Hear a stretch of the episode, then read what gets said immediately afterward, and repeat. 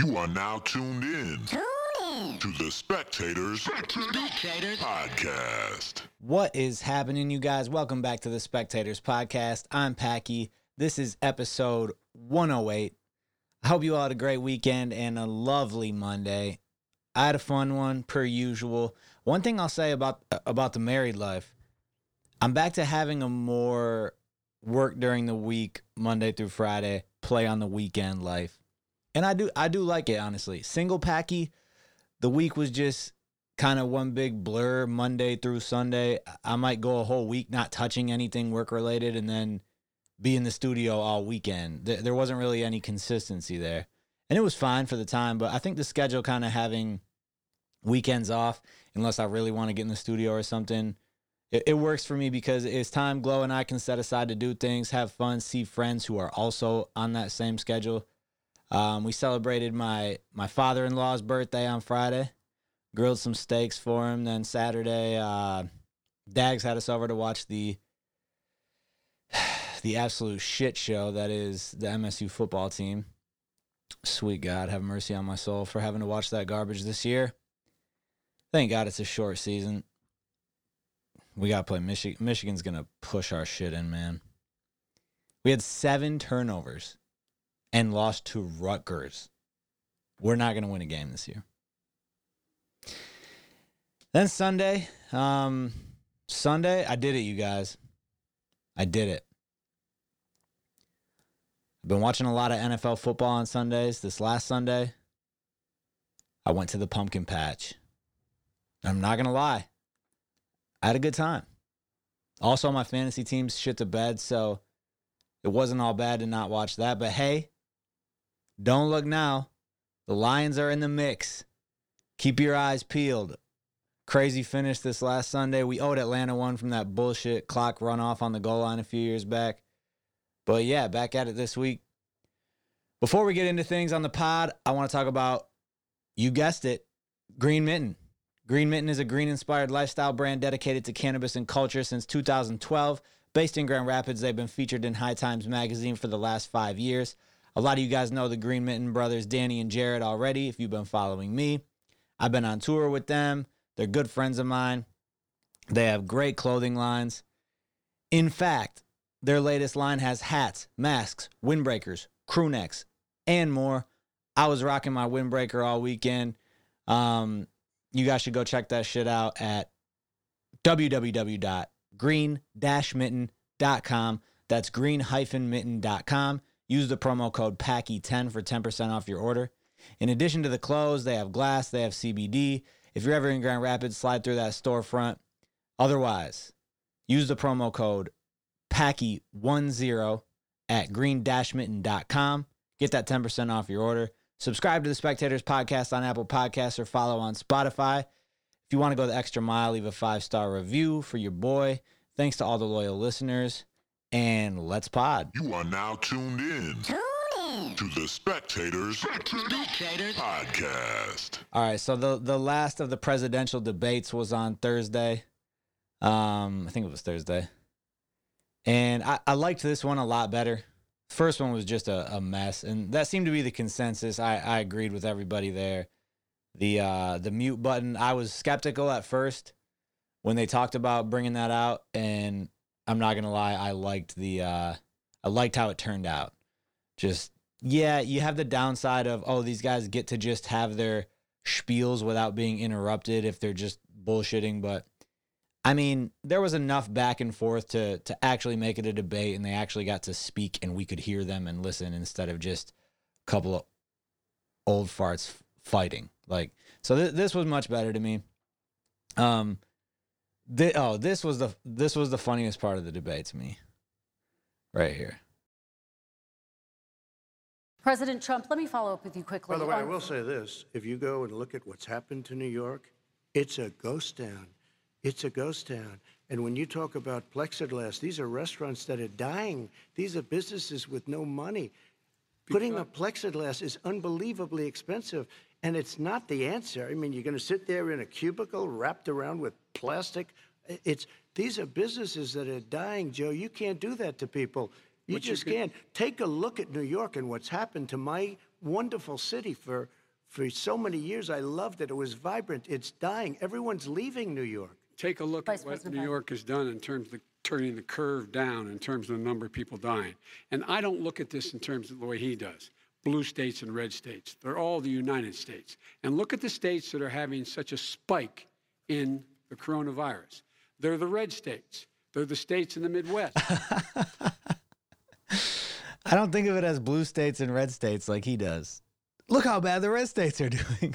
this is this is politics, man. I just thought that was hilarious. You know he went into the debate wanting that to be a focal point, which I think is a good focal point. Like we're not just Democrats and Republicans because we have become so two-party oriented and if you're not part of my party, you're just the worst. But yeah, we're all Americans. But unfortunately, it just becomes super clear that that's simply a talking point for him and not how he's actually feeling when he doesn't even he didn't even take a breath between saying that and then talking shit about the red states. That was funny. I didn't even see a bunch of like people talking about that or any videos going around about that. I I guess it was just me. I found that hilarious. The other part about the uh about the debate that I did not find funny, that was just super depressing, was the coyotes thing. This is the worst part of Twitter to me. Irks me to my core. So during the debate, Trump talks about coyotes. Coyotes, in this sense, are human smugglers. They bring children into the United States without their parents, oftentimes because it's easier for kids to get into the country than adults. I don't even remember how I came across this, but I went down the Twitter rabbit hole with the coyote search because it was trending. And oh my goodness, I just wanted to crawl into a hole. One of the top tweets with lots of retweets and likes was an actual elected official in Georgia. And the tweet was Did Trump just say 545 kids that can't find their parents came over through cartels and coyotes? How the hell does a coyote bring a whole human across the border? Lord, stop talking. Now, as much as it annoys me, I understand that there are dummies amongst us. And these dummies have Twitter. So you'll always be able to find tweets like this on the interwebs. It's just part of the deal. What blows my mind though is that an elected official, an elected official, an attorney watching the debate can so smugly tweet something like this and it gets liked and retweeted by the thousands. And there were hundreds and thousands of other tweets like this from lots and lots of blue check marks, you know, the, the, the people we're supposed to take seriously. Now, I'm somewhat into politics, so I had heard the term coyotes before. I didn't think twice about it when I was watching the debate until I saw coyotes trending on Twitter. And I, I've heard it in reference to the border, but I don't expect everybody to have heard that. That's not what I'm saying. I'm not saying, oh, you haven't heard that, dummy. I have no problem with anybody not knowing that that was a smuggler. But when a presidential candidate says that on a national debate stage, on national TV, and obviously your first thought is, what, coyotes? No way a, a, a coyote, the animal, could bring a human across the border. Wouldn't you look it up and do five seconds of research before you just go tweet something moronic? And here's another problem some people think they're doing research, quote unquote, research by looking through Twitter, like searching something on Twitter and seeing thousands more dummies with the same dumb take. And so they think that's their research and they join in. And that's their fact check. And that, folks, is how we create misinformed echo chambers and we get dumber and dumber as a society. You don't have to know everything, nobody does. But we do live in an amazing age. Yeah, we have to deal with maybe more misinformation and things like that than lots of other people used to. And we have to figure certain things out for ourselves. But there's so many resources at our fingertips. Literally a five to ten second Google search of coyotes at the border or coyotes bring kids into US or anything like that would give you your answer. But instead you run to Twitter and share it with the world instead. And it so many people did this and interacted with it that it trends. It's so depressing thinking that we're this dumb as a group. It actually upsets me. And I hate that it does. But it's the fact that so many people see it and love it and agree with it and and they're all just getting dumber and, and thinking they're smart. And this goes for any type of, you know, social media story or information. It's not just politics. I have lots of friends that I follow on Twitter that I think just retweet things that come across their timelines with no semblance of a double check. Like I've seen things pop up on my timeline and I'm like, oh shit, that's got, you know, a hundred thousand likes. So and so just retweeted it. Quick Google search. Bullshit. Will we get things wrong in the age of social media here and there? For sure. I've said this lots of times. We don't have time to be our own investigative journalists, you know? But we do have 60 seconds to check into something before we decide to spread that info to our hundreds and thousands of followers. I'm not saying every piece of information you come across, you have to go investigate it. But if you're going to take the time to spread it to more people, then yes, the least you can do is spend 60 seconds to take a look at it. And at least for the people that I follow, most people typically mean well. Like they're trying to spread they're trying to spread information that they think is helpful that people would want to see. But spreading bad information makes us all dumber. So we can make mistakes, we can be wrong, but if you can tell yourself, "Hey, I did a quick double check before I posted and I still got it wrong." That's way better than I saw a headline and I clicked retweet because it it fit a narrative I liked or something. So that's what I got on the debate. A couple of main things that stuck out to me. Um, in the world of football, this was kind of previous uh, previous week's news, but it, it flowed into this week. Was the the benching of of Ryan Fitzpatrick in favor of Tua. So I'm a huge Fitzmagic guy. I know a lot of people are. I mean, he's he's in the fantasy football Hall of Fame. Just a fun character to watch play the game. He's played for a hundred different teams. Not afraid to take a hit, give his body up, even as the old wily vet.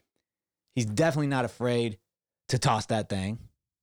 Maybe a little too much for some coaches' liking because part of the reason he's been on so many different teams and never found a home is because he can sometimes throw one too many picks.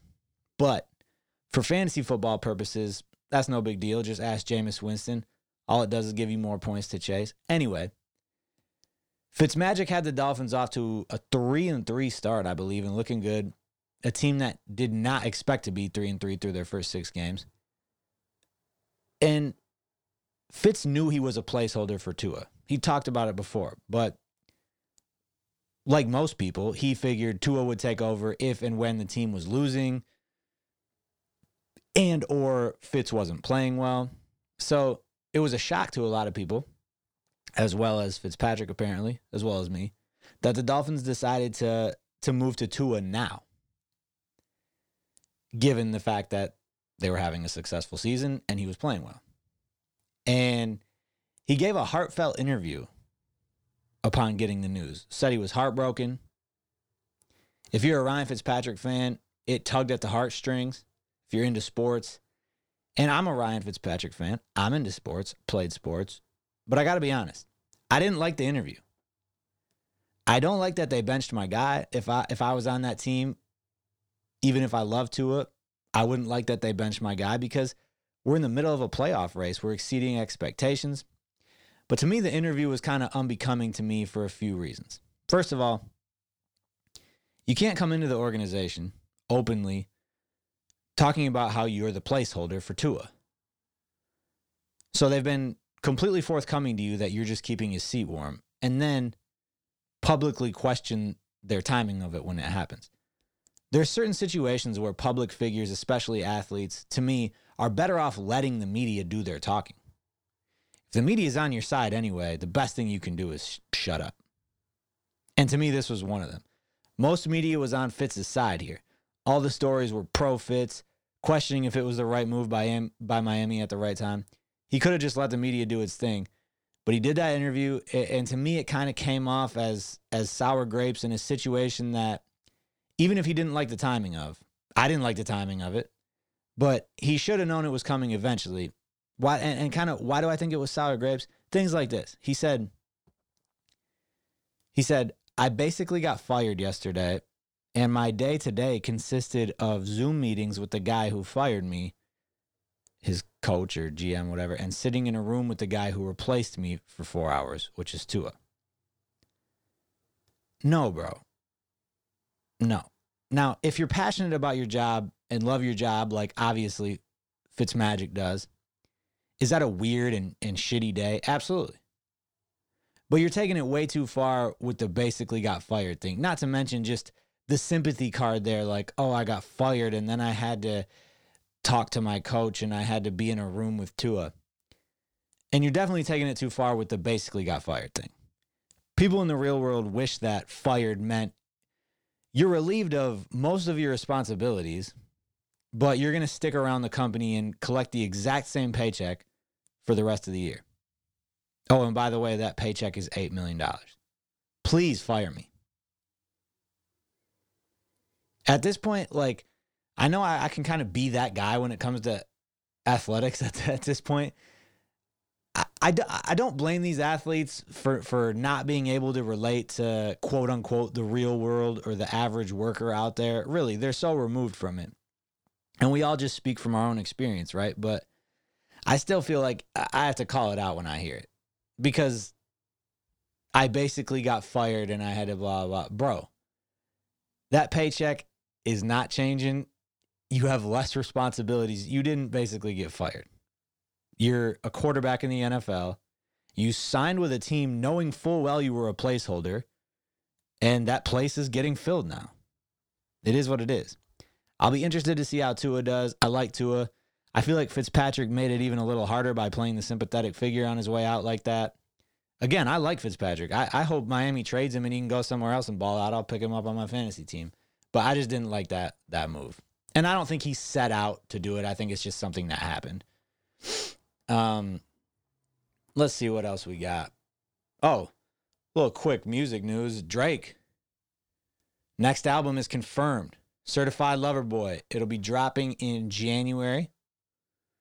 I like the Drake winter drop. If you if you're reading this was a was a winter drop, I believe February. I think Take Care was probably no, a November drop, something around that time. I just like those vibes from Drake. I want those vibes right now. Always helps to get through the winter. So it's good to get that confirmed. Um that's that might be it. So I did want to touch on before I get out of here. Um the election's coming right up. I know we've talked a little politics. You're always going to be more bogged down with the politics when the election's around the corner. Um, Anchor, the the platform I do my podcast on, they they give these sponsorships sponsorship opportunities to all their podcasters to to push people to go vote. Certain organizations will run their own ads on your channel to to push the get out the vote. Um, it's not it's not paid, so it's not just like manipulative. But here's my take on on on on voting and really the push to vote, the marketing to vote. And Mo and I did a podcast last year, very close to the election, or not? Was it last year? I forget when it was. I I I, I can't believe it would have been 2000. We weren't doing the podcast then. It must have been like a midterm election. Um, but I know we did a podcast very close to an election. I think it was the day before actually, and and I I posted a clip telling people, hey, if you're not informed don't vote. If you haven't done a lick of research, don't vote. If you're just voting because people are telling you to, or you want to get the sticker and post it on your Instagram, don't vote. And it was a bit of a hot button clip. It got some attention. Some people loved it, some people hated it. I stand by it 100%. And I would say the same thing to anybody this year in the same circumstances. Voting is marketed to us so heavily on one hand, I get it and I agree with it. Voting is very important. We should be letting people know how important it is to use their voice, use their rights, and use their vote to, to bring things to fruition in the country, state, city that they'd like to see. And voting is one of the easiest and best ways to do that. And I get why it's marketed as well because voter turnout numbers are still crazy to me barely over 50% of voting age people actually go out and cast their votes I, each like four years. That means almost half the country can vote and doesn't. That that's that's always been wild to me. So I get the marketing of it. I'd love that number to be higher, but that's also the reason I believe what I believe about voting and the marketing push to vote. In an ideal world, I want 100% of voting age people in this country to vote and to know why they voted the way they did. That's ideal. At the same time, if that's not a choice, because that's the perfect world, and I'm left with these two choices, one being 100% of people vote, but 45% of them are uninformed, voting just to put the sticker on their shirt and put it on Instagram, and not because the candidate actually represents your positions. And the other choice is 55% of people vote and are actually informed instead of 100%, but 45 being uninformed. I'll go with the 55% informed vote every time. And it's funny to me because the same people that will get mad at me for that are the same people that will cry on their Twitters when people write in Kanye West on their ballots. But it's the same thing. I thought you just wanted people to vote. That's what you've been telling me. So why are you mad that people are writing in Kanye West on their ballots? And that's the reality is people really just want others to vote if it's for the candidate that they want. It's easy to say vote, vote, vote. I want you to vote. Go out and vote. But as soon as those people find out you're not voting for their candidate, they'll be mad at you. So I'm saying either way, we all have different priorities, politics, issues that are important to us. Just get informed. I'm not telling you how to get informed or what to think. Just get informed and then vote. It's your choice. It's such a shame to me when people vote the opposite of their own interests because they just don't really know what the candidates are running on. So that's all I'm saying, guys. Figure it out on your own. Figure out your own priorities and stances on on some major issues, whether it's healthcare, the economy, abortion, the environment, immigration, whatever. Do some research. It's one of the few good things about politicians is they have track records and things they've done. Look them up and not just what they're telling you on TV when they know the cameras are on or what the media is saying about him. Trump's had four years in office now. Find out what he's done. Do you like it or dislike it? Biden was Obama's VP for eight years right before this. Yeah, it's not the same as being president, but that combined with whatever 40 some years he's had in the Senate, you should be able to get a beat on what he stands for and the policies he's put in pl- he'd put in place. A little bit of research goes a long way, and then you can cast your vote and you can really be proud of your vote and stand by it. So, yes, go vote. It's a beautiful thing. And then, whatever the results are, remember, there's a 99.9% chance, no matter who wins the election in 2020, that it's not the end of the world. One of the beautiful things about the United States is that we have lots of freedoms. We should fight to keep them and we should use them. The president has lots of power, of course, but our lives will go on and we'll be able to vote for different leaders for years to come. And that's my little spiel with, with the election upon us now. I hope you all have a great week. Make sure you subscribe on Apple Podcasts or follow on Spotify so you get the pod in your library right away. Holler at me at Packy Raps on Twitter. Let me know your thoughts. And I will talk to you guys next Tuesday. Company man, I do it all for the brand. I give my blood to the job and I give my love to the fans. Really spec from the jump, never no check in advance. And at the end of the month, I earn a check in my hand.